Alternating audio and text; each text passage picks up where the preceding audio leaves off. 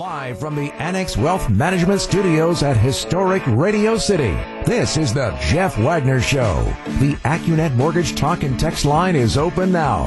Give Jeff a call at 855-616-1620. And now, WTMJ's Jeff Wagner. Good afternoon, Wisconsin. Welcome to the show. So glad to have you with us. Hey, if you follow me on Twitter, a couple new posts up. It's um, at Jeff Wagner 620.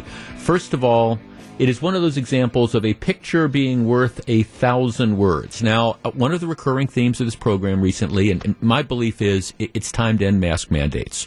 I, I, I'm really not and haven't been an anti-masker. I was kind of like a what I what I've heard described as sort of a mid-masker. I, I, I understand that especially for a while in closed-in quarters that would be helpful. I think you know outdoors there, there's never been any evidence suggesting that there was any sort of likelihood of, of transmission. And now as more and more people get vaccinated, as I've argued, I, I think it's it's time to recognize that if we want if we want people to continue to get vaccinated, we have to send them the message that hey, you're you're you're pretty much protected. And so we'll, we'll talk about that more in detail. But I've made the point before. But if you want to understand, apparently out in Madison, it now appears that the, the pandemic is officially over. Um, I have a story out of the Madison papers. Uh, their big block party that they have every year up on, on Mifflin Street in Madison, and they, they canceled it last year because of the the COVID situation. But now, if you want to uh, go see it, well, it, it happened over the weekend, and if you look. Well, the the video that I have a link to shows a guy, young man, standing on the top of an SUV, kicking in the windshield, surrounded and being cheered on by hundreds and hundreds of people. Um, at this Mifflin Street party. Um, nobody, of course, wearing wearing masks. you know, and and no, so it, it's like it, it's over for for all intents and purposes. And apparently, it's over in Dane County and it's over in Madison. No, nobody is wearing masks, especially if you're going to go out and stand on an SUV and kick in the windshield. Just an amazing picture. But now Madison officials appear to have decided that the pandemic is in fact over. So if it's over in Madison, no need to wear masks outside or arguably inside. Why, why don't we just drop these requirements and move on? In addition, there is another posting I have Again, you can follow me on Twitter. It's at Jeff Wagner 620. And it raises one of these interesting points that dovetails on something we talked about last week. I we we had the situation of the 15 year old girl who was shot in Columbus, Ohio. Um, as she was in the process of knifing a, a second girl in, in, a fight. And that's created all this controversy and things of the like. And the question that I raised, that actually was first posed by one of our callers, was what does it say about all the people that were there that are standing around and just watching th- this happen and pulling out their cell phones and, and videoing this so that, that they have a record of it? Meanwhile, you've got these kids that are, you know, first of all, it starts out as a brawl and then it escalates into a knife fight. At some point in time, don't we as a society have an obligation to do more than just be bystanders and stand by and watch these kids fight? Well, there's another example of that. It happened over the weekend at the Miami airport. And if you want to see a video of it, again, I've got a link up. There's a story in the Miami Herald, and I've got a link on my Twitter account at Jeff Wagner 620. I will describe it a little bit later on in this hour, and, and we're going to discuss. But it, it's you're, you're in a public place, all sorts of people. A, a fight breaks out and the, the number of people that are surrounding the fight by far and away outnumber the people that are involved with the fight. Do we have an obligation to intervene? Should we intervene, or do we just pull out our cell phones and, and, watch people pound each other senseless? We're going to talk about that in just a little bit, but let's get started. The there are three vaccines that you can take for COVID 19. There is the Pfizer vaccine. That's the one I got. You get two shots three weeks apart. There is the Moderna vaccine. That is two shots four weeks apart. And then there is the J&J, the Johnson & Johnson vaccine. The appeal of the Johnson & Johnson vaccine is even though it's not quite as effective in preventing people from getting COVID as the other two shots are. It's just as effective in preventing people, even if you get COVID, you're, you're not going to be hospitalized. You're not going to have serious consequences. You're not going to die. So it, it's, it's got a lot of desirability. But the real thing that is in the J&J vaccine's benefit is it's only one dose. You, you, you get it, and then you've got the protection. You don't have to fool around with, you know, scheduling another appointment three weeks later to go back in and get your second dose, et cetera, et cetera. So that's been the real appeal of this. Well, about 10 days ago, uh, the numbers come out and it shows that out of six or seven million doses that are given, six women developed blood clots, and, and, one ended up dying. So six out of six to seven million. Statistically, completely and totally insignificant. And they weren't able to actually determine causation. In other words, they, they, they weren't able to say that it's the shot that caused the blood clots. But it is true that you had six women who developed the blood clots after they got the shot. So you know, maybe it caused it, maybe it doesn't they made the decision, the government did, to pull the J&J shots off the, the, market. We're not going to administer these while we, we look into this. So they look into it. They determine that it's still overall safe, that these were sort of like freaky things, and they're going to allow the J&J shot to now be administered again with, with a warning that says, okay, well, you know, there, there were these blood clots and these statistically insignificant numbers. All right, there is a new poll out from the Washington Post ABC News it says that fewer than 25% of Americans who have not yet been vaccinated, fewer than 25% would be willing to get the J&J vaccine. Slightly fewer than half of adults say they consider the Johnson & Johnson vaccine very or somewhat safe. Uh, the other vaccines, people say, well, about seven out of ten say they think they're safe. But effectively now, people do not trust the J and J vaccine, and people who haven't been vaccinated are saying in overwhelming numbers, we have no interest in getting it. Our number is 855 616 1620. That is the Accunet Mortgage talk and text line. The doctors are saying it's safe. The doctors are generally saying, hey, look, whatever, whatever vaccine you can get, you should get. And if the place that you're going to has the J&J vaccine, there's no reason not to do it. Six instances of blood clots out of over 6 million. And now people flat out don't appear to trust the vaccine. 855 616 1620. Statistically, to me, that, that's crazy. It, it look, if you're going to get vaccinated, six out of 6.8 million, it makes no sense at all that you would be hesitant about getting it. Secondly, I think the government made a huge, huge mistake in stopping the administration of the Johnson & Johnson vaccine. Because once they did that, they essentially set out the red flag saying, look, there is a concern about the safety of this. And there just weren't the numbers to do it. All right, are you hesitant about getting the Johnson & Johnson vaccine? Would you get the J&J vaccine? And if you have gotten it, are, are, you are you worried that something bad is going to happen? 855-616-1620. That's the Accunet Mortgage Talk and Text line. I think this has been completely and totally mishandled. I don't think there was a reason to stop giving the shots.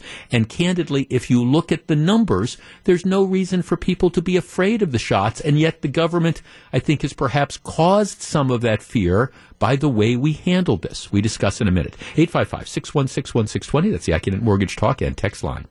Welcome back to Jeff Wagner on WTMJ. Okay, so the original numbers when when the J and J vaccine was pulled, uh, they put a pause on this. The, the, numbers were about six blood clots and one death out of like 6.8 million. And somebody sent me a text. I guess the the newest numbers 15 blood clots out of nearly 8 million doses given. So that's that's 2 in a million. I mean, okay, you know, go figure 855-616-1620. I don't think there was a reason to stop giving the vaccine.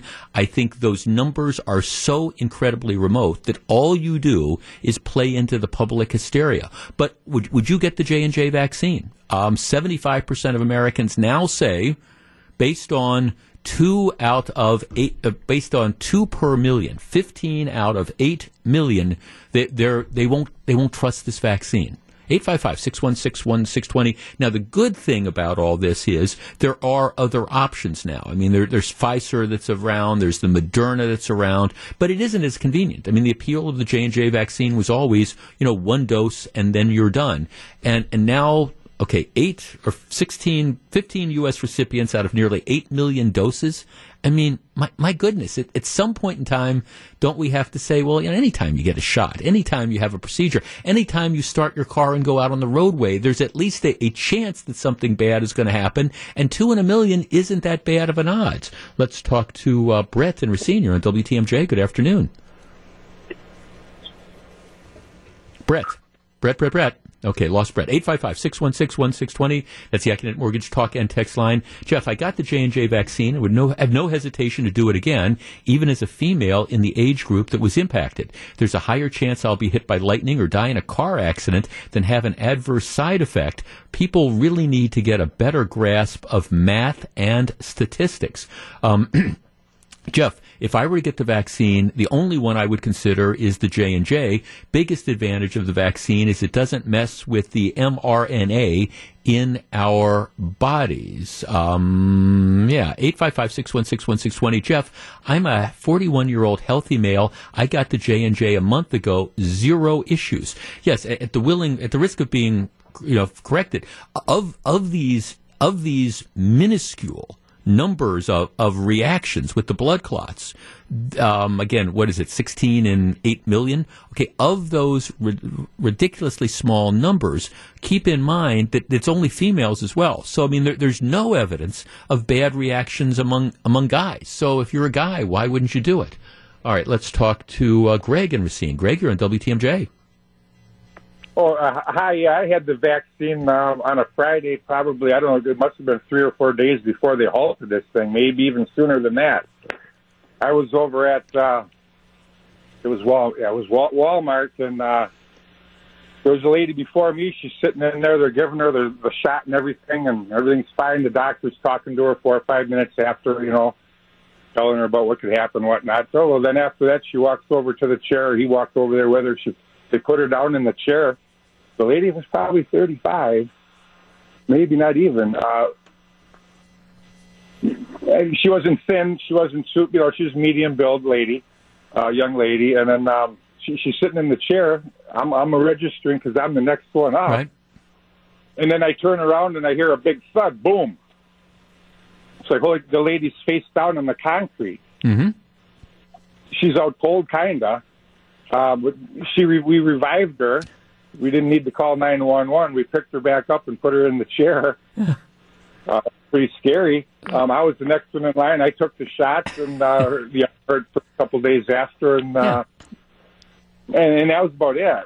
Yeah, well, no side effects on the guy at all. Right, yeah, Greg. I mean, look, and, and I understand pe- people have reactions to these. People have reactions to the flu shots. People, I, you, you can't guarantee that there's going to be no reaction. Now, I had the Pfizer, and I've told this before. I, I no reaction at all, none. I mean, but both doses. My arm really wasn't even that sore. My arm was a lot more sore after I got the the shingles vaccine like a year ago. Boy, that one hurt like you know what.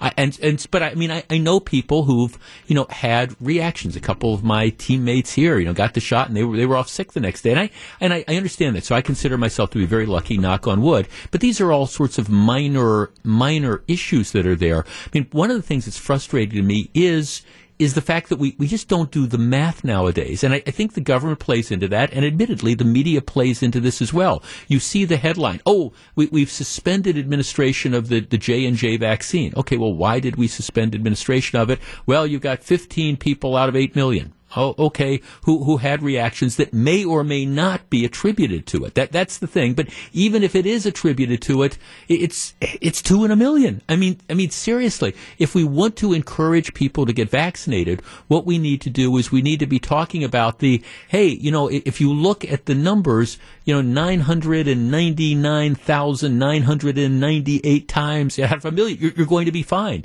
And you present it like that. And I think people say, okay, well, that, that that's a pretty remote um, risk. Dude, long term side effects. That's what I'm scared of. We don't know that yet. Okay, well that that's a decision that you're making that you don't want to get vaccinated. You don't want to take the risk, and that's fine. I understand that. If that's if that's what your concern is, I, I don't have a problem with it. But that's not why. It's not the concern of long term side effects that has 75% of the people in this poll saying that they, they don't want the J and J vaccine because they say seven out of ten say that they, they have no problems with the other one. It's merely that this panic that is out there that is based on, I think, number one, the government making the premature decision to pull the stuff off the market and do the pause and now say, okay, well, now we're going to come back, but we're going to give warnings. Well, okay, that's, that's, I mean, that, that's just like saying, okay, don't bother this. Jeff, I have a better chance of getting hit by lightning if I go out in lightning as well. I choose not to and likely will choose to get the Moderna.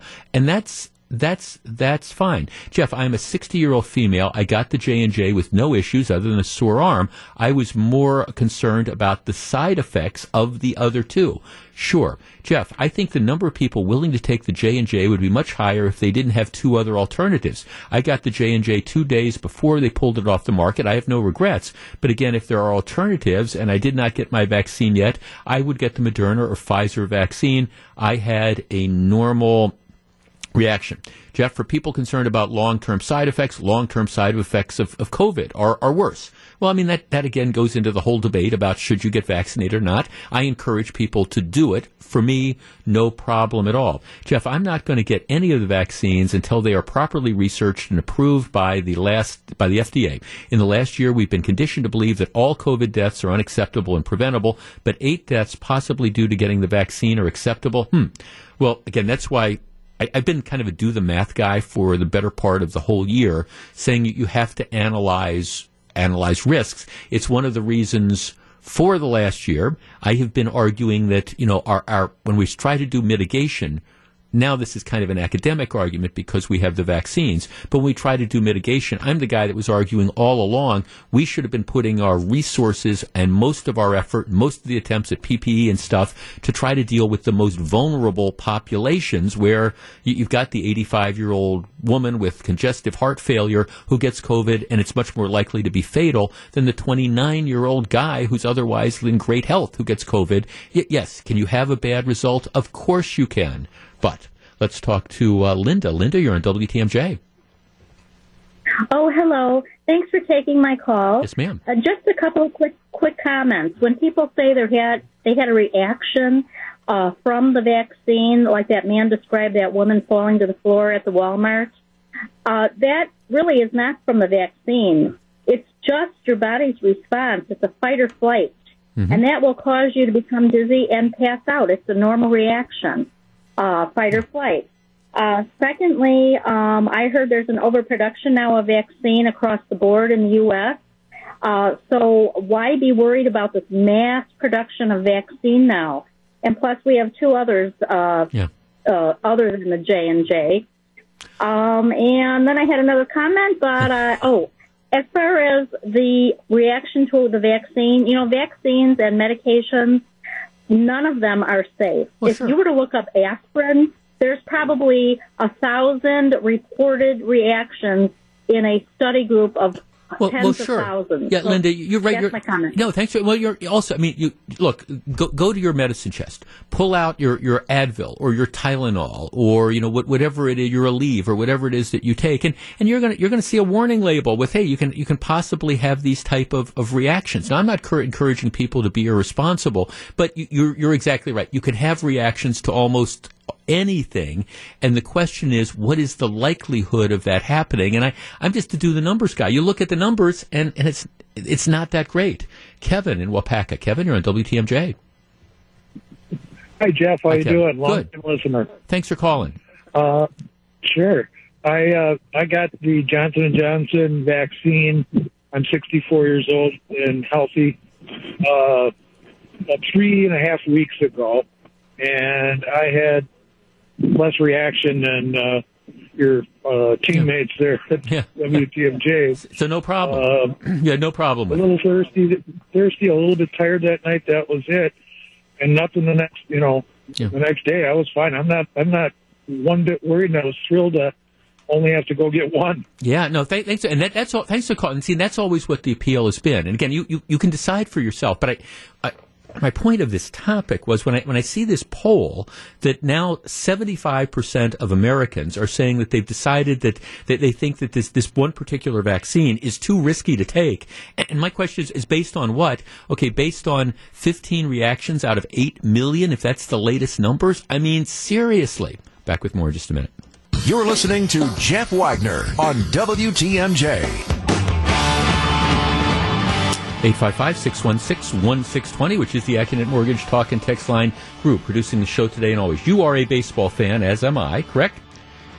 Have Yes. you have you been have you been watching the controversy involving uh, Fernando Tatis, the guy from San Diego, the, over the weekend with the Dodger eh, the games Oh. against the Dodgers? Yeah, about him covering the, the eye and doing the well, the well, no, no, no. It's, it's something different. I mean, so here, here's the deal. Now, um, Fernando Tatis, who hasn't played that long, just signed a deal where 14 year contract for 330 million dollars. Man, I tell you, I wish I could have hit a curveball. 14 year contract, $330 million, and he's kind of got a bad shoulder. But that, but that's neither here nor there. San Diego Padres and the Los Angeles Dodgers are now arch rivals. San Diego, over the last couple years, has spent, despite the fact that the Brewers swept them three games last week, they have spent a ton of money in, in signing people and bringing in big name free agents and stuff. And, and they and the Dodgers have become like huge rivals because LA has always spent like really stupid money bringing people in. So there's a four game series in LA, and uh, Tatis just lit up the Dodgers, just lit up the Dodgers. The last three games, uh, he was seven for 14, five home runs, six RBI, six runs scored. Just, just lit them up. But here, here is apparently what happened. On Saturday night, he's at bat, it's in the sixth inning, and he hits a, a home run on a on a pitch from Trevor Bauer, who is generally regarded as one of the top two or three pitchers in, in Major League Baseball. And and this this pitch was like way outside, and he reached over and hit it. And so now they're going back and they're looking at the replays. And what you can see happen is Tatis, while he's standing in the batter's box, apparently looks back and sees where the catcher is set up. And the catcher's set up like on the outside of the plate. So he, he looks, he glances, and so he can tell that the ball is going to be like outside. And he reaches around and he hits it. So he, he's looking at it. Okay, the, the Dodgers, and I have multiple columns in the LA Times. The Dodgers are all bent out of shape about this guy was stealing signs. He knew where the pitch was going to be. He's cheating. Um, now, of course, a couple years ago, Major League Baseball was involved in this huge scandal involving Houston, who really was cheating. What Houston would do is, is they'd have some guy that was watching the, the TV feeds from the center field camera, and he'd see the, the catcher was saying whether they wanted a fastball or a curveball or whatever, and then they'd radio that back to the dugout, and somebody would like bang on a bucket or something, and like one meant a fastball was coming in. That was cheating. In this case, Tatis is standing in the batter's box, and the catcher is doing such a crummy job of uh, he either apparently is setting up too early or he's tipping the signs or whatever, and the guy looks at him and he sees where it is, and so he knows where the ball is coming and he hits it out. And is that cheating, Gru? That, that's not cheating, is it? No, I wouldn't. Th- I wouldn't think so.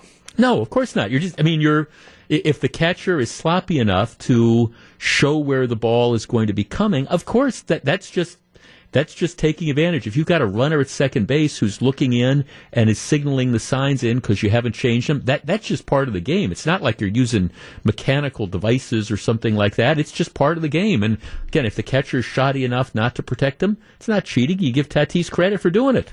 Yeah, I mean, you could be standing there in the batter's box, call time, turn your head and look to see where the catcher could have been positioning their hands, and get a perfectly fine idea of where that pitch could have been going, Right. And expect that's going to be the same pitch, Right. Yeah, I, I, I don't see an issue with it at all. No, but all the, the Dodgers are all upset, which tell me that with the possible exception of Cubs fans, the Dodgers fans this year are going to be the biggest whiners in the National League. I, I just that that's kind of where I'm going. And oh, by the way, did everybody notice that after that debacle of the game on Friday, the Brewers came back with two solid wins on Saturday and Sunday? Okay, enough baseball. Here here is the story. And this is this is a federal case, and I've been waiting all weekend to discuss it with you because I'm curious as to how you react. So here's the deal: there's a young lady goes to high school in Pennsylvania, and she's a sophomore. And the, the first year she was in school, she she's on the junior varsity cheerleading team. Now, bear with me. Why are you talking about cheerleading? Because it raises this interesting larger issue. So she's on the junior varsity team the first year. So second year rolls around, her sophomore year, she goes to the cheerleading tryouts. She wants to be on the varsity. So she does the tryouts and she doesn't make the varsity. She's going to be on the JV team for a second year. She's hacked off because she thinks she deserves to be on the varsity team. And also, there's a couple apparently freshman girls that come in and, and they're going to be on the varsity right away. And so she's, she's upset that she didn't make it and that she got passed over by some some some newer kids that she doesn't think is is as good as her. Okay, so th- that's the bottom line. So here's what she does: she goes home on a weekend, on a on a uh, on a Saturday, and what she does is she takes she takes a picture of herself on her phone. Um, the picture is of her with an upraised finger, and I will let you guess which finger she had upraised. And and here's here's what she she writes. She writes blank school, but she doesn't say blank school. It's the F word. Blank softball, blank cheer, blank everything. So that she she does that. And then what she does, she types that into Snapchat and then posts it on the Snapchat story page. Snapchat is kind of like Facebook and things like that, except that the postings disappear after 24 hours. She sends it to about 250 friends. So you get the idea. She's hacked off that she didn't make the varsity team, and she takes this picture of herself with all this blank school, blank softball, blank cheer, blank everything. All right. She she's at home when she does this. She, she's not at school. She's not using school property. She sends it off. She sends it off to 250 friends, including a number of people that she goes to school with. All right. What happens is the school finds out about this because even though the Snapchat disappears in 24 hours, somebody sees it, shows it to their mother. Hey, look at this. You know, so and so's really hacked off.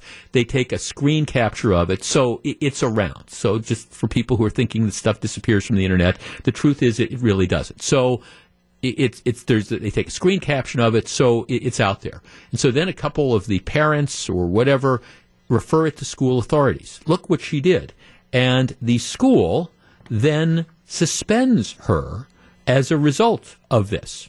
All right, they say, okay, this is this is what you've done. You have suspended it. She says, wait a minute, I I, I wasn't at school.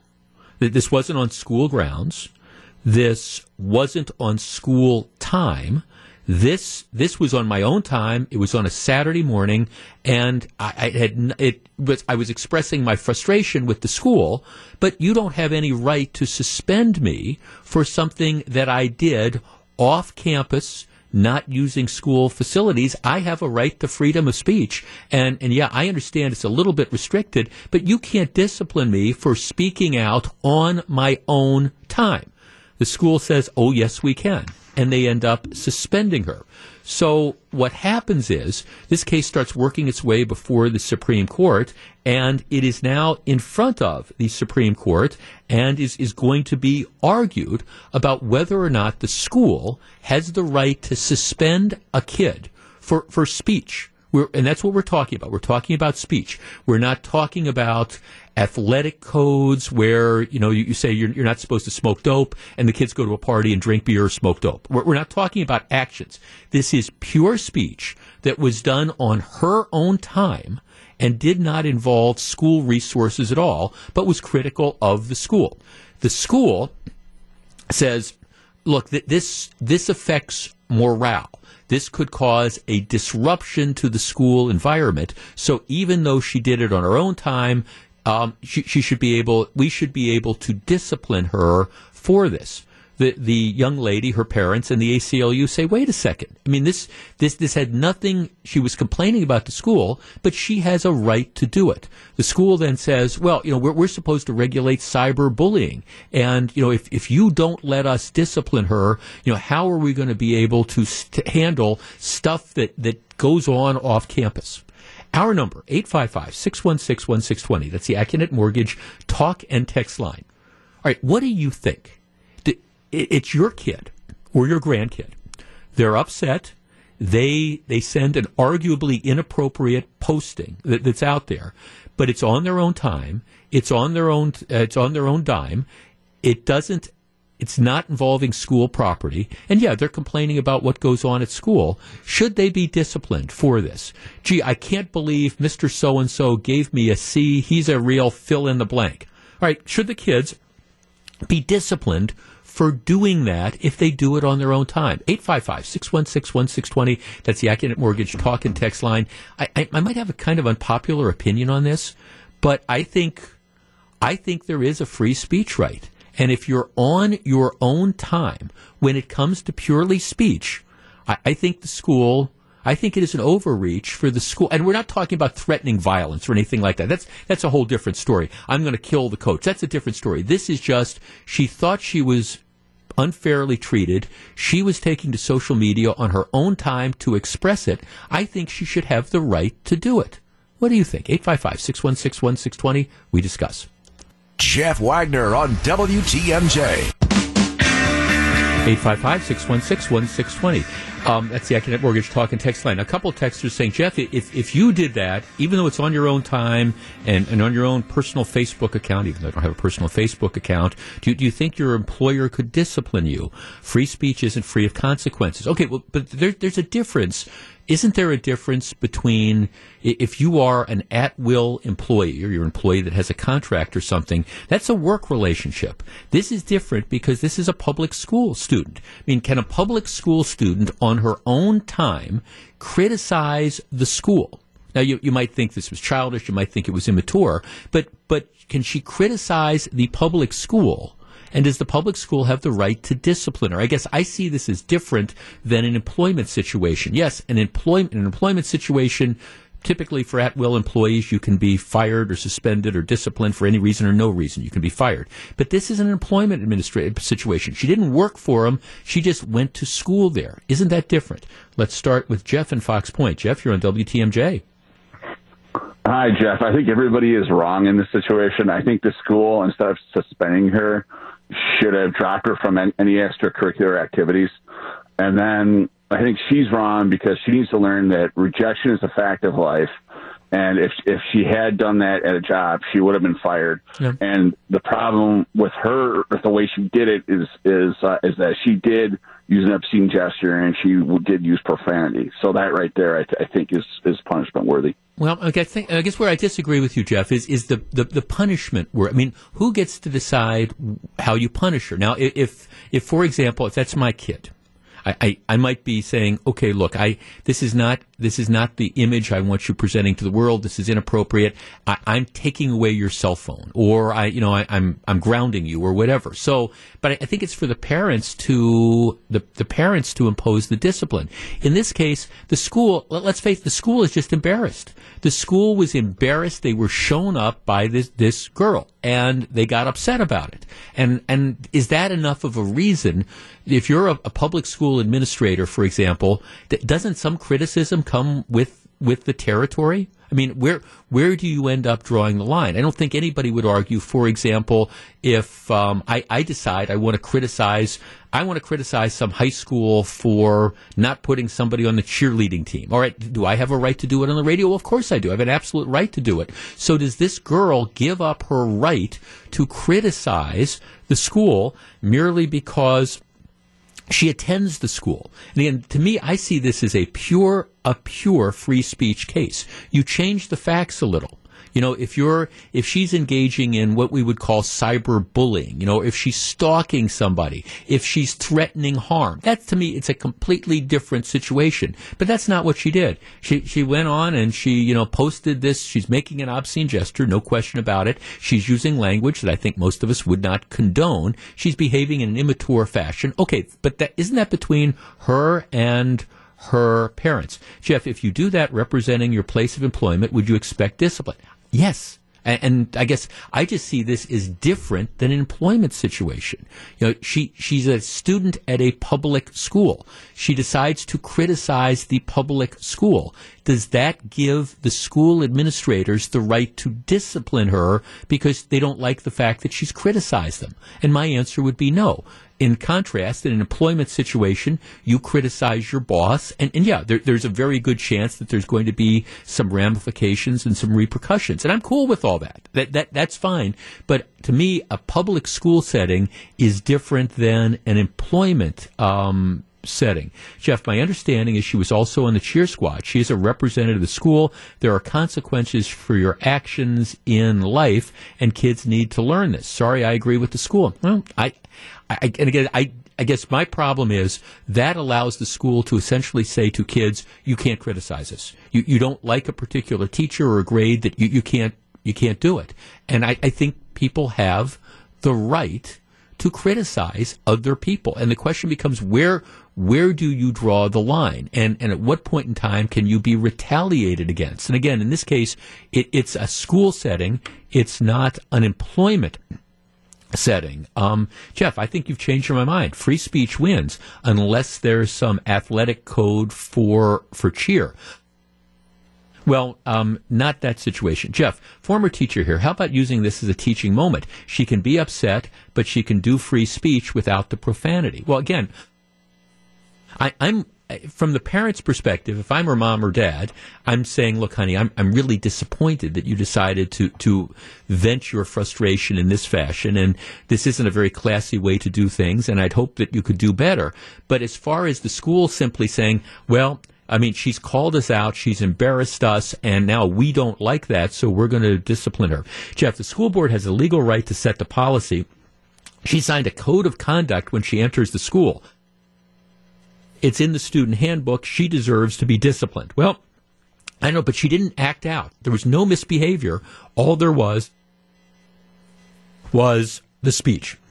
In any event, the school board's going to decide this. We'll see how it turns out.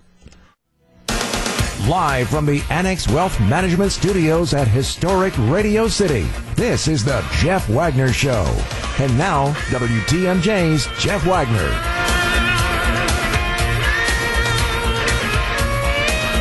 sorry. I think these people are out of luck. Here's another fascinating story that I've been wanting to discuss with you. I want to revisit something. We might have talked about this when it was in the news, oh, a year or so ago. But I, am fascinated by how you think this should turn out. In in Madison, you, you have Lake Mendota, which is uh, everybody wants to go out on, on Lake Mendota, and there, there's a, a Madison neighborhood, Maple Bluff. Um, really, really nice, expensive houses, especially those that are on, on Lake Mendota. So here, here you have, you have these two houses that are, are worth like a million dollars or more right on, on the lake. Between the two houses, there is a strip of property. It's called Outlot D and it runs from the it's about 40 feet wide and it runs from the the street all the way down to the lake all right the the people in the neighborhood, you know, that, that live in the neighborhood, they have, by deed, they have the, the right to, of public access. They can cross this strip to get down to the lakefront so that they can have they can get they can physically get to the lake. But they don't own this this outlot d they don't own the strip of property. Its neighbors have the right to, to go down and walk down it. So here's the deal. The, the person that originally owned outlot d decades and decades and decades ago, um, stopped paying taxes on it. So that the thing has just it it's it essentially gave up ownership of, of, this lot. So that this outlot D has been essentially vacant. Nobody's been paying taxes on it or anything like that for years and years. So ultimately, the county or the state or whatever they foreclose on it for a failure to pay taxes, and they put it up for for sale.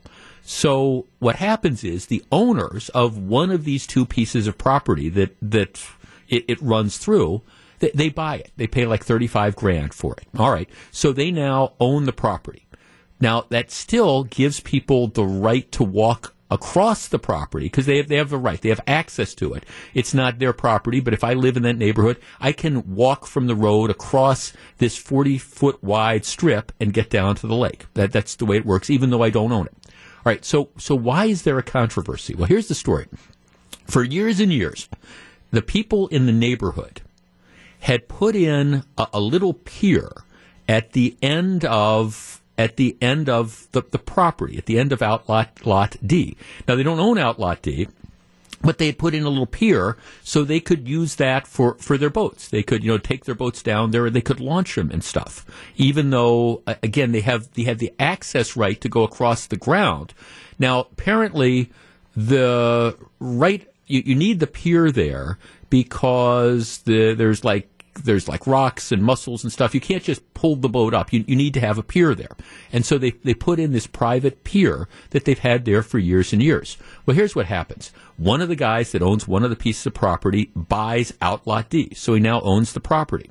And then what he does is he puts his own pier in. He, he says, look, I'm going to put my own pier in. I mean, I own the property. And yes, you have a right to walk across the property, but you don't have a right to put a pier at the end of, of what is now my property. And so all these people are saying, well, wait a second.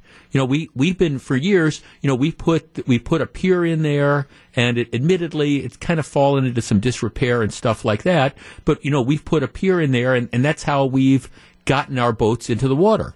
Well, the guy says, well, look, you have every right to come across the, the property. You've got a right to walk across the property, but you don't have a right to put a pier there. It's my property, and I'm putting a pier there. So it effectively, yes, people could walk down down and they can get to the lake, but they can't launch boats or anything. So now there's this huge hassle and, and a huge pending lawsuit that's out there. The um, owner of the property, the guy that bought Outlot D, he's now in the process of suing all the people saying that you, you don't have a right to, you know, put a pier there. Big, big mess. Our number is 855 616 1620. That's the Accunet Mortgage talk and text line. The, the residents of the area are saying, hey, this isn't fair.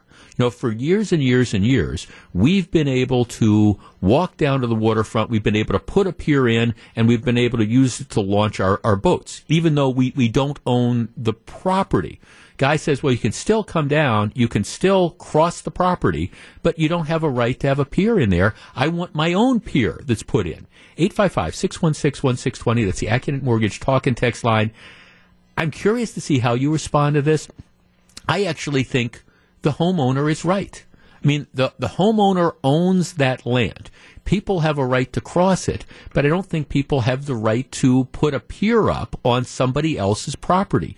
And I guess the lawyer in me looks at this story and says, okay, what, what happens if there is some liability? What happens if I don't know, somebody is down there on your property on on the on a on a pier that they put in and something happens. They fall off into the water and they paralyze themselves or there's some sort of accident or something. Are you as the homeowner liable for that? 855-616-1620 that's the Accunet Mortgage talk and text line for decades and decades.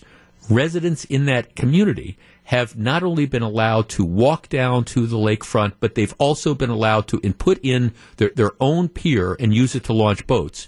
Now the guy who now owns the property says, yeah, you can walk across it, but I- am putting my own pier in there and you can't use it. To which the residents say, well, it's not worth very much if we can't use it to launch boats. Who's right? Who's wrong? I actually side with the homeowner. 855 616 1620. What do you think? We discuss in a moment. You're listening to Jeff Wagner on WTMJ. Everyone 16 and older is now eligible for the COVID 19 vaccine. Do you have a question about the vaccine, getting back to work, opening schools? Well, please join our very own John Mercure tomorrow at 4 o'clock for a special WTMJ roundtable, VaxFax 2.0. John will be joined by Dr. Ben Weston, a leading health official in Milwaukee County, to help answer your questions about the vaccine. Want to hear your question on the air? Well, give us a call at 414-203-8105. That's 414-203-8105. And don't forget to join us at 4 o'clock tomorrow for a special WTMJ roundtable, VaxFax 2.0 on News Radio WTMJ, sponsored by Dave Camp Heating. Now, a number of people are emailing me and they're saying, well, well, why why, why do people have a right to, to cross this, this property in the first place? Well, what, what happened was 50 years ago, 100 years ago, whenever they created this neighborhood, they, they set this, this one 40 foot wide stretch of property even though it was going to be owned by one person, because they realized there was a value to being able to get to the lake, they gave in the deed the right that everybody in this neighborhood would have the right to come across this property to get lakefront access. So it, it's a deed restriction. It's a deed thing that they're allowed to do it. To me, there's a difference between saying to someone, you can walk across somebody's property and you get a chance to, you have the ability to put a structure on somebody else's property. And, and that's what the, that's what the, the pier is. Now, the folks say, well, if you don't let us put a pier there, there's really no value. Yes, you can walk down to the lake and you can stand there and look at it, but we need it to be able to launch boats. To which my point is, sorry, that a, a pier is different you, it's one thing to say you can walk across my property to get to wherever you're going. It's another thing to say you get to build something on my property. Let's talk to Mike in Illinois. Mike, you're on WTMJ. Good afternoon, Jeff. Hi, Mike. What do you think? Yeah, I uh, actually commented on this story when you aired it last year, and I my feelings have not changed. Um, it's personal property. He owns it. He has the right to do with it as he pleases. And as you said, there is that liability issue that adds, you know, to him wanting to keep it um, the way he wants to keep it. Well, yeah. I mean, I. I guess I, am sitting there. I'm picturing somebody swimming off this dock, and they hurt themselves. You know, who, who, what's the liability going to be?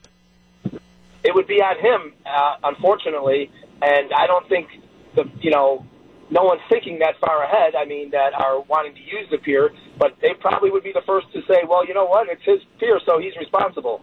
So I feel for the people who've been able to use that pier for a long time, but you know, personal property and liability, um, you know, in a court of law, I think he would win. Well, right, and the, and the answer, thanks for the call. The answer is, if you've got a problem, well, then what you need to do is, you know, rent a slip at the marina or something like that. It's just, to me, I think you know there, there's people that get. I understand you get used to doing something. Hey, nobody's made a big deal about this. We've been able to you know, walk down and, and, put in this pier for years and years, and now the guy that's bought it is saying no. Well, th- to me, that's that's just kind of what happens. I mean, maybe maybe you have a neighbor that for years and years has let you you know, go into his backyard and, and go hunting. Let's let's say you, you live up north and stuff, and the guy's got five acres of forest, you know, behind his place, and you live next door, and he lets you go into the forest and deer hunt, and then sells the property, and somebody else comes in and says, "Sorry, I, I don't want you hunting on on my property." Don't. I mean, you have a right. You have a right to, you know, do this. Jeff, I think this is common sense. It's his land. It's his choice. Well, that that's kind of how I see it. Jeff, why would people be able to use that property if it's privately owned in the first place? And, and, again, my understanding is when the neighborhood was created, the the idea, the developer's idea, let's say I don't know how many houses there are, 20, 30, however many there are. They wanted everybody to be able to get down to the lake. So they created this this lake access and that that's all well and good. That's why they, they did it because undoubtedly, if you have lake access, it, it enhances the value of your property. And it's one thing though to say you have lake access. It's another thing to say that you can build a structure on there, and that's you know that's the to me the operative fact. Jeff, it's no different than if you had a vacant lot next to your house that you were able to use let the kids play on, even if you maintained it. Once the lot is sold and someone builds on it, you don't have the right to be there anymore. Yeah, see, I, I you know, I, I think this is kind of simple and straightforward. Jeff, my father and I camp in Wyoming every year. We take a public access road through private land to get to our campsite, but we recognize that the property owner could close that access road at any time, and then we'd be out of luck. I'd say that this is a, a similar sort of situation. Yeah, I, I think it is. Jeff, I think the access easement is defendable. Sure, you can get to the lake. Uh, building structures on another isn't. Um, offer the owner a launch dock fee to use his. Well, and actually, what's happened is they, have got a marina. They, have got a public marina um, that slips are available in. So more and more people, it, it's if, if you want to get out on the lake, here, instead of putting in some sort of makeshift pier on property that doesn't belong to you, what you need to do is you need to um, come on out and you, you need to, I mean, rent the slip that's there. Let's talk to Carol in West Allis. Hi, Carol. Good afternoon. Hi. What do you think? Can you hear me? I can. Go ahead. Uh, I agree with the homeowner. Okay. Uh, Carol, you, okay, I'm sorry, I got to let you go because you're you're listening to you've got your radio turned up, and what happens is you hear yourself seven seconds in delay, and that that drives you crazy and it drives me crazy as well. Yeah, I agree with the homeowner too. Big story in the Madison papers today, and they're they're they're trying to work it out. The homeowner's like, look, I'm I'm I'm trying to figure out you know some some way to do this, but as far as because you get to a certain point where, I mean, the homeowner's getting a bad rap, in my opinion. The homeowner's being criticized as being, oh, you're, you're this lousy neighbor. To try to start a lawsuit to enforce, to stop people from being able to put in a pier is a very expensive proposition, and there's all sorts of other difficulties. So it's best if you work this out. But the bottom line is his property. It's one thing to let people walk across it. It's another thing to put a pier on it. Back with more in just a minute. This is Jeff Wagner on WTMJ. There are heroes among us who run towards danger rather than away from it. We call them first responders. WTMJ is partnering with Waterstone Bank, IndyCar Rev Group, Grand Prix at Road America, and Heiser Automotive.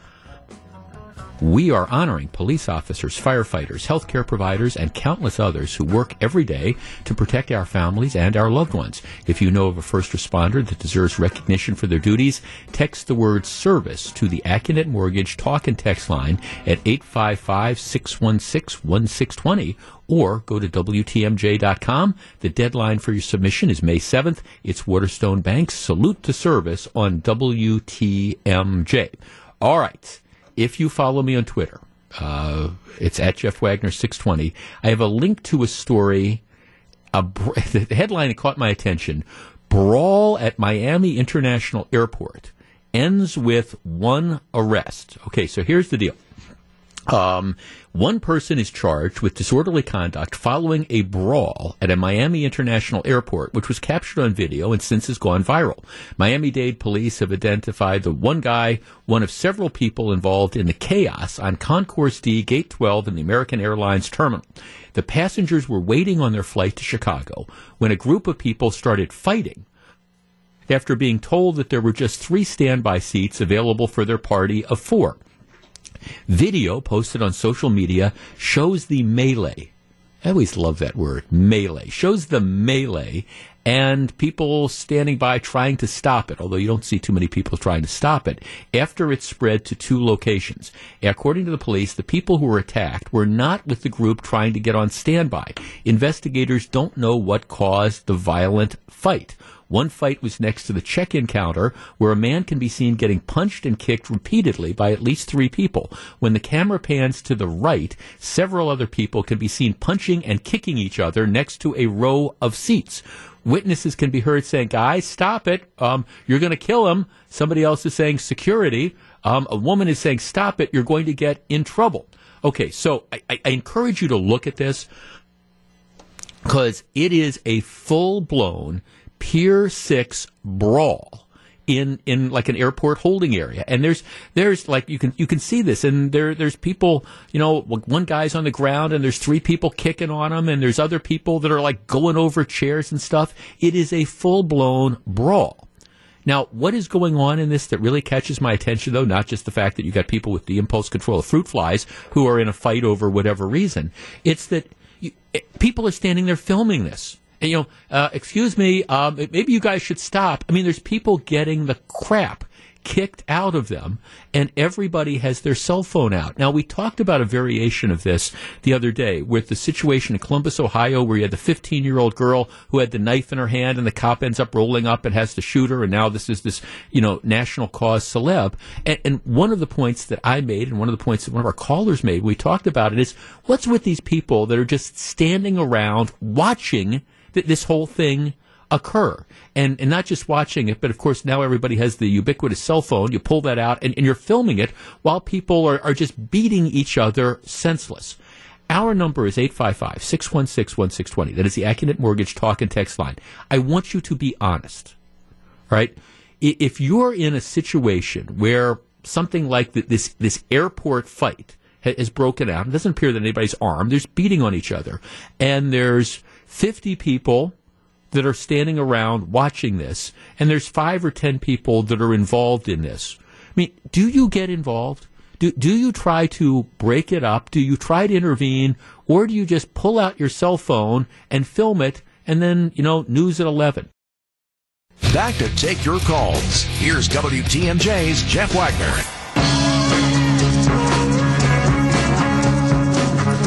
You know, th- this is the latest in a series of things that are happening. There was a story out of New York a week or two ago about how uh, and, and, it was one of these that, that fueled the stories about the anti-Asian crime. And it was a situation where a couple people were just kicking the crap out of an, an older Asian man, and you had all sorts of people that were on the street just just standing by, kind of watching it happen. And you know, some people pull out the video, they pull out their phones, and, and they they video it, and you've got the film of it.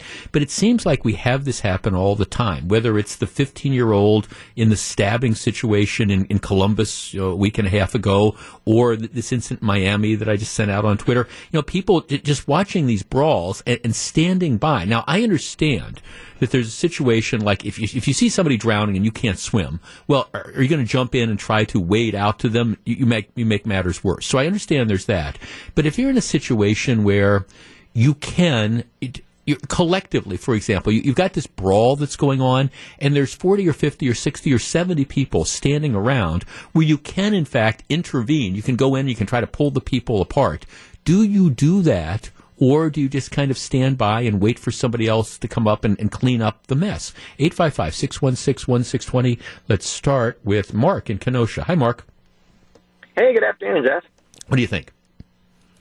Well, I would like to preface by saying I would consider myself the kind of guy that would step in and, and intervene and try and break up a fight, uh, especially if it's just, you know, like a, a fist fight or something like that.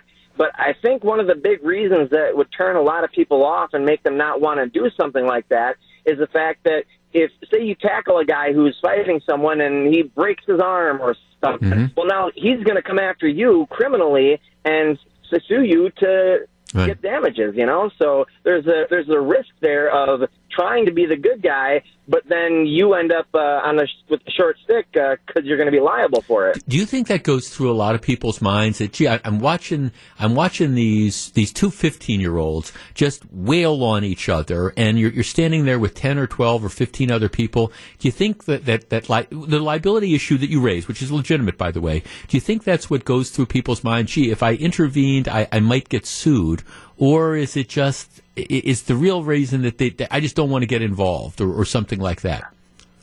I think it breaks down to three different categories. You got one like the people that you're talking about that just want to get a clip to put up on YouTube, make a few bucks off of it. Then you've got the people that are concerned about being criminally liable, that they don't want to get sued for something. Right. And then you have the last group of rational, sane people who say, you know, I, this girl's got a knife. I, I'm not trying to get stabbed or killed. I got right. kids waiting for me at home, you know. Uh, I think that'd be be nuts to jump in when you see someone with a weapon. Now, that being said, I think I'm kind of the dummy that would probably jump in anyways, just because I, I don't want to see someone get hurt. Right. But uh, I think that it's unreasonable to expect someone to say, you know, when there's weapons involved, maybe I'm going to take a step back. You know, that that's what we have police for. Right. But uh, I think, well, it, you would you would think that that's what we have police for, but of course, you know, it, you know, as we've seen with the Columbus situation, when the police roll up, then you have the Joy Behars of the world who are then saying, "Well, oh my gosh, you know, she, one was going to get stabbed by the other, and the officer pulled out his gun and he shot somebody to save somebody else's life. He should have shot a gun. He should have shot up in the air or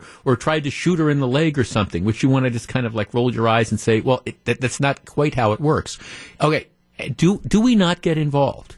And and is there, you know, I mean, Hillary Clinton always used to say, you know, it, it takes a it takes a village. Well, at, at what point in time does the village, you know, have to intervene? Now, look, I'm, I'm going to be the first to tell you that let, let's look again at that thing that happened, the brawl in Miami. If it's just me standing there and you've got like eight people that are wailing on each other, yeah, I, am going to be the guy that calls security and stuff. I, am not jumping into a fight with, with eight people.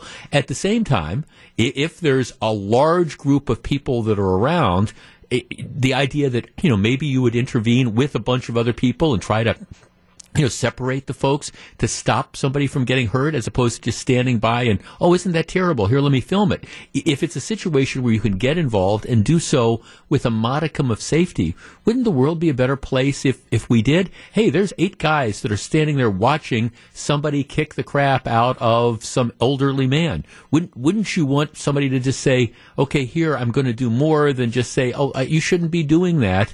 Um, Jeff, I'm a law enforcement officer. We would never recommend to get involved involved in the situation or a brawl where you do not know anyone involved or the circumstances. Be a good witness, take video if need be, and later on provide an anonymous statement. It's not worth your safety. Huh. Well, I guess my problem with that is that if if it's you or your kid or your spouse and you find that you know they're they're being attacked and they're being beaten severely and there's all sorts of people just kind of standing around watching it and nobody's trying to intervene. I, I mean yeah it's one thing to be a, be a good witness so that when the cops do ultimately show up you know you can you can point out who was responsible but by that time it might be too late. Might it not? Let's talk to um, Barb. Barb you're on WTMJ Hi. Um, you know, I was just thinking. Hi. I was just thinking. You mentioned the Seinfeld uh, episode, but they also have the episode uh, about depraved indifference too. Right. So I guess, it, but I don't think that would apply here. But yeah, I mean, if if it was a large group of people, uh, like in the incident that you're talking about, I think I would first kind of look for security. But other than that, I don't think I could help myself if somebody was right there to at least try to pull them off Right. of another person. Um, and again, if there was the amount of people that you're talking about, Well, yeah, it's a full um, flight. you know, I mean, it's a full flight. Everybody's waiting to get on the flight, you know. So, I mean, there's all sorts of people that are around. It's not like it's not like it's an isolated street. you're probably with somebody else that you know, so you could probably, you know, go one on either side of at least one person. I, yeah, I don't understand just standing there Well, I mean, Barb, I get filming it. right. And and see, and, and, and on the one hand, I, I understand the intellectual thing. Okay, you're going to be a witness, but it, what I guess what really strikes me is. What if that was you, or or what if you know again that was somebody that, that's close to you, and, and all of a sudden, for what whatever uh, they, don't know what started this whole thing. You know, there's some people that are upset because they, a whole group can't get on stand. I, I don't know, don't know what started the thing, but all of a sudden, you just imagine you got one guy who's and, and that guy is you who, for whatever reason, you have, you know, three or four people that have decided they're, they're just going to wail on you. And so there, there you're, you're being beaten by three or four people. And you, you got everybody else standing around and watching it. No, hey, hey, you might get in trouble or, or, you know, somebody calls security or whatever. And, and I guess I understand the attitude on the one side saying, look, we're, we're not going to get involved.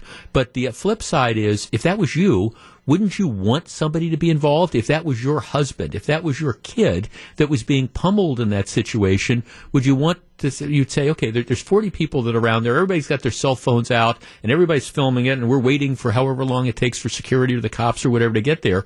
Or would you want, hey, there were 10 or 15 men that were on the scene, I don't mean to be sexist here, but it's like, okay, we're, we're going to jump in here and we're going to separate the, these two people and, and we're going to hold them. Or, or we're going to pull them off the guy so they're going to pull them off whoever it is that's getting beaten so they don't end up dead. I mean, I don't know. May- Maybe it's just me, but I, I'd like to think that there'd be somebody, if I was just getting the crap kicked out of me, for any reason or no reason, that there'd at least be a couple people that, that might come up and try to offer assistance and at least try to stop it instead of just saying, okay, well, we're filming it so we can be good witnesses, you know, once, once the police roll up and, and by the way, we'll, we'll show up at your funeral. 855-616-1620. Rain in Milwaukee. You're on WTMJ. Good afternoon. Hey, Jeff. Thanks for taking my call. Yes, sir. Um, I have been in these situations before in high school. Uh, you know, the kids love watching a fight, but, you know, eventually somebody's got to break it up. Uh, you mentioned the Seinfeld episode, which is funny, and the, there's a reason why Seinfeld was so popular because it resonated. But those guys, you know, the cast members ended up in prison. Um, final thing I want to say is that you know we belong to each other, and uh, if you have the power to stop somebody who's getting their head kicked in and you don't, uh, the part of that's on you. And finally, uh, intellectually, you got to put yourself in the criminal's mindset. You know, why do they feel that they are capable of perpetrating that crime? It's because you're sitting on the sidelines Yeah, watching. because they know that you're not going to get involved, and you know that's that's what I have to say. No, well, thank you know, you know, it's and to your point, I I got a really thoughtful text, and this is right. September 11th, 2000, you know, one, we're, we're coming up on the 20 year anniversary of it. And, and somebody makes this point. Jeff, just think of the change in society. During September 11th, we had passengers fighting hijackers united as one group. Now people stand around and watch. And, and I would add, and film it.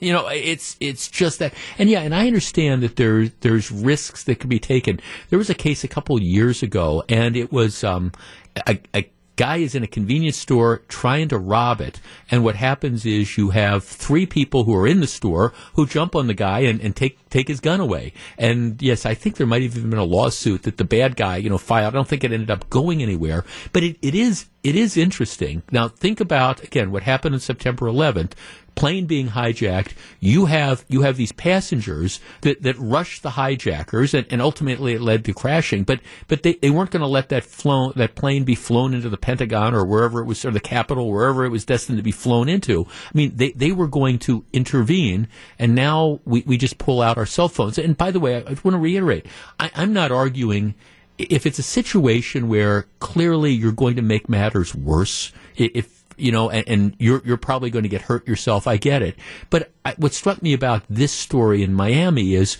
there it, it's a crowded airport, and you, you've got a full flight so you know you've got a whole bunch of people that are around there. This is a fight that involves a half dozen or a dozen people. Can't tell exactly, but but you know that there's a lot of people around there, including a lot of able able-bodied men and women who, I, if collectively, if it was you're killing that guy and you kind of intervened and and you had a group of people trying to pull these people off the guy that's getting you know kicked, you, you would be able to do it. And and wouldn't wouldn't we expect wouldn't we hope that there would be people who would intervene if that was us and we were the victims? That's the food for thought from this topic. Welcome back to Jeff Wagner on WTMJ. The Greater Milwaukee International Car and Truck Show is back. It's a car enthusiast paradise featuring hundreds of the latest cars and trucks. We take you inside Wisconsin State Fair Park for all the sights, the sounds, and smells. Tune in next Wednesday, May 5th, for a special Wisconsin's Afternoon News with the Greater Milwaukee International Car and Truck Show. Jeff, years ago I would have certainly intervened. Nowadays I really don't think I would, not knowing who may start shooting, etc. Although if it was a male beating on a female, I definitely step in um, regardless. Jeff, my wife and I were at a metro station in Chicago when a man collapsed. A huge crowd was waiting to get on the train, and everyone walked over him. Finally, a security guard came to help. Doesn't give a good vibe for, for mankind. And, and yeah, that's, I guess that's sort of the issue. Jeff, it isn't the spectator's job to intervene. That's the security job's, uh, security guard's job. I'm not going to risk getting hurt. Okay. I just with all due respect to our texter, it isn't the spectator's job to intervene. That's the security guard's job. I'm not going to risk getting hurt. Okay, that, that's all well and good. I hope sincerely that the person who sent me that text is never in a situation where they are, for whatever reason, being attacked by a couple guys or gals or whatever, being pummeled, you know, and just just beaten, and a, a, bunch of other people standing around watching, saying, "Oh, geez, somebody should call security." Well, we don't think security is going to be here for a couple minutes, so I, I, just hope you remember that it isn't the spectator's job to intervene; it's a security guard's job. I'm not going to risk getting hurt. Well, okay, that that's that's fine, but but what what happens when that's you? And again, the, the, distinction that I'm trying to make here is, I, I think in this airport thing, for example, you, you, had a large group of people that were there. Look, I, I understand if it's a big brawl and there's one of you, I, I, get that it doesn't make any sense to jump in. Just like in my example about, you know, if, if you don't swim well and you see somebody that's out there drowning, you know, jumping in doesn't do anybody any good because chances are then there's just going to be two people that are drowning. But if you have the ability to intervene and you think you're in a position where you can do that in, in a relatively safe environment. I understand breaking up a brawl is tough, but if there's 10 or 12 of you that are there, you, have clearly got an advantage over that. So I, I, just throw that as food for thought. And for, for everybody who says, well, there, there's no way I do it, what if it was you? Mm, and that's, that's what you have to think of. All right. The more we get into the summer, the more I start wondering whether the these festivals that are still on the books are, are really going to occur. Um, the story, I think it was Friday or maybe Saturday, that is you know, Summerfest kicked back its, its dates from like late June, early July. They kicked them back to September.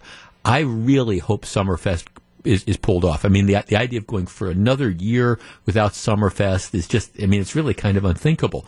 But but here's part of the problem they have. You, you not only have the, the government restrictions on, on COVID, and you not only have the the limits on the number of people that government puts on who can come out. On top of that, you've got the attitudinal things which are going on with people who are saying, well, okay, even though I've been fully vaccinated, or even though I'm not worried about it, I, I don't feel comfortable going out with crowds, you know, that's not the government's problem. That that's something that people have to decide for themselves. But now you're starting to see more and more of the these major tours cancel their, their summer tours for 2021. And as we've talked about before, most most of these big musicians, it, it's a, a concert isn't a one-off sort of thing. By that I mean the band doesn't get together, travel to Milwaukee, Wisconsin, put on a show, then break up, and everybody goes home. Typically, there there are tours. That's how they make their their money. You're in Detroit one night, you're in Chicago the next night, two nights later you're in Milwaukee, day after that you're in Minnesota. That that's how these these things get get booked. And as as, as more and more of these venues, well, we're not sure if we're not sure what's going on in Michigan. You know, Michigan, we don't know if we can play the stadium there. As, as more and more of these this uncertainty exists about the whole national tour, more and more bands are canceling. Um, the, the news just the other day was that um, for Summerfest, they, they had Santana and Earth, Wind, and Fire who had been booked to perform at Summerfest. Um, the hope was that they would they would perform this year. They were booked last year. They've announced that um, they're they're not going on tour this summer. They're they're pushing everything back to 2022. Again, it's another blow that you have because even if you want to do the event, you know, are, are there going to be enough entertainers that are out there to make it worthwhile. And by worthwhile, I mean you can probably always find local bands, but you, you got to fill up the amphitheaters. And there's only so many people that can do that. Back with more in just a minute. Live from the Annex Wealth Management Studios at historic Radio City, this is the Jeff Wagner Show. And now, WTMJ's Jeff Wagner. Good afternoon, Wisconsin. Welcome back to the show. So, Melissa, you want to know how my Monday started off for the second week in a row? Well, I'm going to guess. Can I guess here? Sure. Uh, I, I would say your car didn't start. You, you got it in one. Okay, so for people who are not familiar with it, it and there, there's a larger point here. So I have a I have a new car. I mean, it's I, I bought Brand it new car. Yeah, two two months ago, three months ago, maybe. It's got two thousand miles on it. So last Monday, I go out to start the car, and the battery is completely died. It's it's just com- completely dead. All right, and I'm like, okay, it's. It, it, I did not leave the lights on. I didn't leave the doors on. Nothing like that. There's no reason for a, a, a car with 2,000 miles to have the battery dead. So I, I want to have somebody look at it. So I, I instead of just it, it's covered Honda roadside assistance and all that. So instead of like jumping it and trying to worry about driving in, I, I call. They come out. They, they tow it into a, the nearest Honda dealer, which was not the one where I purchased it at. So they they look at it. They call me up. Say, oh, good news. We we charged the battery. And I said, well, okay, but why did the battery die in the first place? You know, obviously there's there's something going on here. Well, you know, we're we're this is only the first time this has happened. This we're, we're not allowed under warranty to do anything more. We charge it, and, and it's we've tested it and it's looking okay. There's like certain protocol they probably had to do. Well, well, right, but Mhm. I, I'm I'm looking at this and I'm like, okay, well, again, my example is you walk into the basement and you find water all over the basement. You can. You have two things. You, you can like wipe it up and then just pretend it didn't happen, or you can try to figure out, gee, where is this water in the basement coming from? Because you know it's going to come back. But okay, all right. So th- this is one. So fine, take the car, drive it, drive it fine. You know, it, it worked for, for a week, didn't notice there were problems starting it. Go out this morning, taking the dog for a walk, got the car loaded up. I had all these things to do, get in, and the thing is dead again. Ah. Completely and totally dead again. Um, well, it's actually, it wasn't quite dead. It's, it's making all these like really weird noises. But okay, this is now the second time in a week. So call Honda roadside assistance. They're coming out the, with the tow truck. And, and this time I said, look, I want you to take it to the dealer where I bought it because I was very unhappy with the, again, the first response I got. Because obviously there is something wrong and figure, just figure it out. So this time they're, they took it into the place where I bought it and I got a call about 1145 saying, well, we've got it and we're going to look at it. And I was trying to be nice saying, okay, look, this is the second time in a week. Don't just charge the battery and send it back. There is obviously, I don't know, I, I don't know anything about cars. It's either a bad battery or there's a drain or there, there's something going on, but this is now twice. And and then of course I had, you know, I'm kind of a recovering lawyer and Mhm. you know, in Wisconsin the lemon law is four times and you got to give me a new car. So figure this out. Yeah, but, yeah. but I mean, I don't want a new car. I, I want I want you to finish this cuz now I don't it's I don't I don't want to go out on Monday morning and not have the car work. You predicted this was going to happen, though. Well, of course, there was. I did. Well, of course, you because did. You were like, oh, okay. well, because it wasn't okay. There's there is a reason why a you know there is a reason why it was causing the whether it's a bum battery or something. There's a reason why it died on a 2,000 Something mile car. is making the battery drain. Right, or some could, element, right, or, or it's a defective battery. Right. I, I don't know. I don't know what it is. I'm not a mechanic, but it was it was frustrating when I. So here's the ultimate. Here's the question. So this morning, true story, I get one of those surveys from the dealership Sure. that looked at the car last week, and I was starting to fill it out, and it was very, very negative because I'm not very mm. happy with this. Mm-hmm. And I thought, okay, maybe this is one where I, I was, I was, I had a professor in law school who always taught me when you're mad, n- never send stuff off when you're mad. Just, you I know, agree, yeah, write the letter. Right, and this is back in the day before we had like email, email makes it even worse. But it was back in the day when you, you'd write letters. You'd write the letter, have it typed up, and then put it in your desk drawer for a day. And when you come back the next day, if you still feel the same way, send it. But in all my career, I, I never really it, you kind of like dial down. So I, I I was writing off this this survey response, and it was not very kind because I knew this was they had not solved the problem. And at least the, the good thing is the thing dies in my garage as opposed to dies at eleven o'clock at night. You know when I'm coming back from a Brewers game and I'm stuck at Miller Park or Right, something. right. So, okay, so it took one week for it not to work again. Yeah. So, was it a week prior that you had bought the car? You, how long had you Oh had no, I've had the car for a couple months. Oh, okay. So, So, uh, obviously, there's something. Obviously, there is it's getting something. progressively worse. Well, there, right. There's there's obviously like something Mm. going on, and people, you know, everybody's got these different ideas. I, I don't know, you know, I, I have no idea, but it was just they didn't. And, and the guy was very clear last week. He said, "Well, okay, there, there's a warranty process," and I I understand. I guess their their first thought is the person who brought the car in is an idiot, and they left the lights on or something, and, and that's Right, why. yeah, so yeah. we're not going to do any more exhaustive checking to figure this out. I was I was trying to say. I'm not. I, this is not what happened. I- I did not leave anything on. There is they call it sometimes they call it parasitic drain which is with these new cars there's so many computer systems going that sometimes stuff doesn't shut off Mhm. you know and it's it's just always running uh, wh- whatever it was I, I knew this was going to happen again and so Regardless of all of that, it's a brand new car, and you did not expect to be dealing with see all of that's this. it see that's why That's people why you buy that's why brand new car. buy brand because Yeah. I I just I hate this stuff and I understand it's a first world problem but I, but I just I hate and and thankfully my wife didn't have to go anywhere today she she just said here take my car and so Mhm. you know but it, it was like it's a brand new car you know and it's I, I get once, but after that, you should kind of fix it and stuff. So, in any event, I'm waiting for the call from the place where I bought it from because they, I was kind of very, I was nice, but I was like, okay, this is the second time in a week. Obvious, don't don't just charge up the battery and send me back because you, we know that's not the problem. You told them that. Oh yes. Oh yeah. oh oh Yeah. oh oh yes. well, I you know, I by made the it very second time, yeah. I mean, I would have done the same thing. I would have said, "Listen, this there's something wrong with it, other than a drain, you know, a, Right. a It- battery being drained." Right, and I, and I don't know what it is. It could. I have, I have no idea. That's, Well, I'm anxious to hear uh, What it what is? it is. Yeah. Well, Yeah. it, it, it's or or we just can't figure it out. So here you can have a new car. That, you know, whatever. But it, it actually is. It kind of shakes your faith in this stuff Yeah, for because now. I'm like, Well, now when you get it back, you're going to be wondering for It- the next few weeks: is- is- Am I going to get my car and it's not going to work? is it going to do it? So I'm I'm I, I will keep you posted on that. But this is the second Monday in a row, and it was funny because the guy at the the first time said, "Well, do you drive it a lot?" I said, "Well, I drive it every day." Now it's true. I didn't drive it. Like two weeks ago, I didn't drive it on that Sunday, but you, you should be able to leave a car sit for a day. I mean, Mhm. I, I understand if you leave a car sit for a month, it's not going to start. But it, but in any event, we'll we'll see. So the continuing the, the continuing saga. saga. But yes, it's a, it was Monday to Monday, and you're right. I did think I predicted that this You was not going to happen. I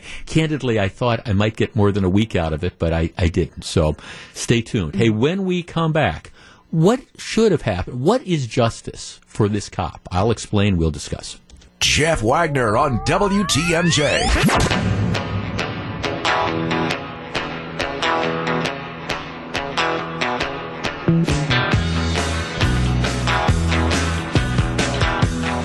All sorts of people sharing the, the battery and the no start problems and things like that. And I get it. Yeah, somebody, somebody here, uh, Jeff, the dealer probably can't get reimbursed by Honda the first time occurrence. To which, I, yeah, I think that's what they told me. And it's like, okay, this isn't it's not my problem, though. it's, it's not my problem. You know, fix it. Jeff, my uh, daughter ordered tires on a on a car six weeks ago. They still haven't arrived, but she got a survey email already asking how she likes them. Hmm. Jeff, I had the same problem with my Toyota Camry. I bought brand new from a dealership with only 60 miles on it. Um, my it's my daughter. Um, let's see, 2,000 miles had the same problem. Came out to my car completely dead. A week later, after they got it back up and running, completely dead again. They ended up saying it was a faulty factory battery, and they replaced it under the battery warranty. So it's probably a faulty battery. You know, somebody else is saying maybe it's a defective um, auto idle stop. Well, that that is. I, I kind of wonder about that. I talked about this on the radio too. The in all new cars, they've got this feature, this auto idle stop, which is where if you stop at an intersection because of fuel efficiency, it shuts off the car. And I, I hate it. I know a lot of you hate it, but there's a way you can just disable it. You push a button. So I do that. I wonder if that if that's draining the the battery because the thing. I don't know what it is. It's just fix the darn thing. It's a new car. Okay, I am intrigued as to how you're going to react to this story. Uh, last night in Kenosha, there was a, a protest. About 40 people um, showed up outside, well, essentially like, like outside the police de- department, and um, they, they were demonstrating because they're protesting because Kenosha police officer Rusten Sheskey, he's the guy who was involved in the Jacob Blake shooting. He was returned to work. If you will remember that, you know, that there was a lengthy investigation. It was determined that there was no basis for criminal charges against the officer and then subsequently, they did an internal review and they found that uh, the officer, Officer Sheskey, did not violate any Kenosha Police Department policies. So he, he's, he's back at work. He's been returned to work. So what happened is you had a number of people who showed up to protest yesterday. And, well, the way I'm looking at the story, what happened is a number of people kind of like linked arms and blocked the main entrance to the public safety building. Well, ultimately, they were, and by the way, the building, interestingly enough, still boarded over from the, the riots last summer. So what happened is the police said, okay, you're going to you're going to have to leave.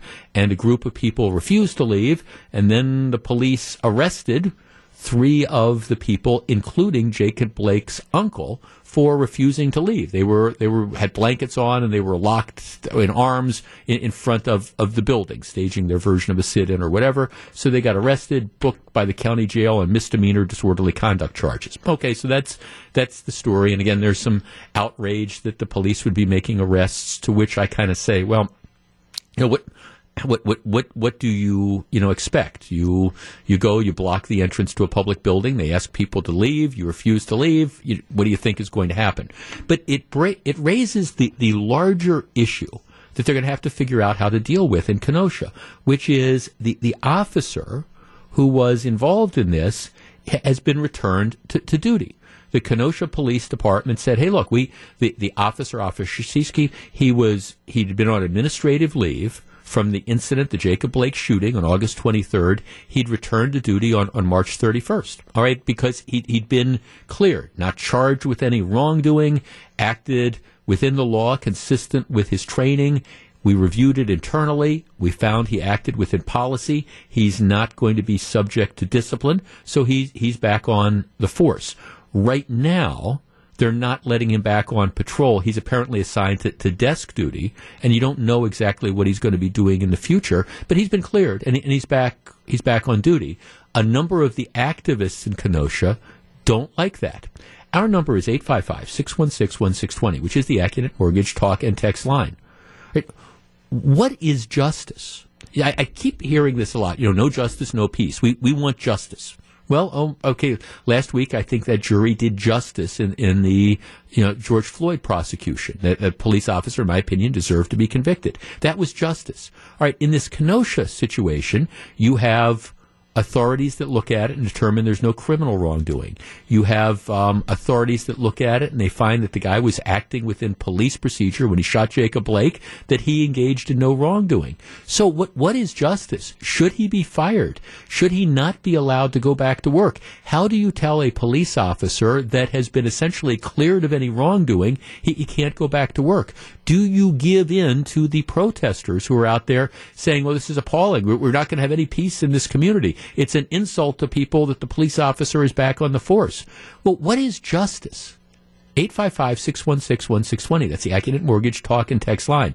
And if after a review, it's determined that the officer who was engaged in and involved in an unfortunate situation, but if he if he didn't violate civil rules, if he didn't violate any criminal rules, how in the world do you tell him you can't have your job back? 855-616-1620. That's the Accunet Mortgage talk and text line. Should in Kenosha, should they give in to the mob? Should they give in to the protesters and say, okay, we're, we're going to fire him? Or do you got to give the guy his job back? Now, you can make a strong argument, just like I did with Joseph Mensah in Wauwatosa, that be, because he had become such a hot potato, it might have been best for him to do what he ultimately did, which was move on, and now he's found a job with the Waukesha County Sheriff's Department. But if this officer, if he if he wants to continue to work in Kenosha as a police department officer, is there any reason why he shouldn't be allowed to do it? My answer would be no. We discuss in a minute. Back for more. Here's WTMJ's Jeff Wagner. I always wrestle with this concept of what is justice. I hear that a lot. We want justice. We want justice for this. We want justice for that. And and you get it from various perspectives. But but my point is, what what what is justice? Now, in the case of the, the shooting of Jacob Blake, the police officer it was a thorough investigation. You know, they brought in outside agencies. They went through a detailed explanation of why criminal charges weren't appropriate. All right. So then then there's an internal investigation. Okay, were were their internal rules of the Kenosha Police Department violated? So they go through an internal investigation and they find that under the circumstances, no, the officer behaved with what his train was consistent with his training, and and no, he didn't violate any rules. So what is justice? You, have got a, a group of protesters out there, several of whom were arrested last night, who are protesting because he's back on the job. Well, what what is justice? I mean, he if it's determined that he didn't commit any crimes and it's determined that he didn't violate any internal rules, all right, what what what is justice? How do you go and say, well, okay, it's an unfortunate situation, and yes, somebody's paralyzed, and that's a tragedy, but you didn't do anything wrong, at least in the eyes of the internal rules or the eyes of the law. And there'll be a lawsuit as well somewhere down the line, and that that'll all work itself out. But but what is justice? How do you say to this police officer, you cannot continue your career? Here's a text, Jeff. There's a sad new reality um, criminal offenders who do anything short of killing often don't get punished, but a police officer legally cleared of fault in executing their duty is deemed guilty in the public eye indefinitely, and their career is threatened in an ongoing fashion. I think that that is just, you know, plain wrong. Um, well, yeah, I think that's it.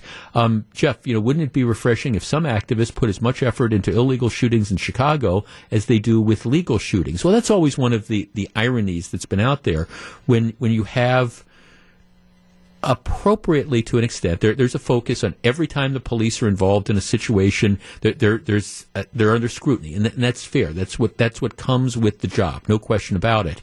But you know, we have we have people people of color, um, white people, um, we have people being killed on a daily basis in the urban in urban areas. I mean, you you know, it's almost to a point in Milwaukee where unless it's a spectacular killing, it doesn't merit more than like two two sentences in, in the local newspaper. You had over hundred homicides, you know, last year. Not quite as many this year, but that's only because at some point in time there's only so many homicides that you can have, and and you just collectively there, there's no outrage over, over that story in the Chicago Tribune the other day about a seven year old girl who was gunned down in a drive by shooting. She's sitting in a car in a McDonald's drive-through for goodness sakes. And you know, you don't you don't see major protests about that type of stuff. Don't get me wrong. It is fair and appropriate to hold police accountable. It is fair and appropriate to scrutinize the police when they act out. But but at some point in time, do, do you lose track of the forest for the trees? Just saying. When we come back, we're going to find out what John and Melissa and Greg have on their mind for Wisconsin's afternoon news. Please stick around.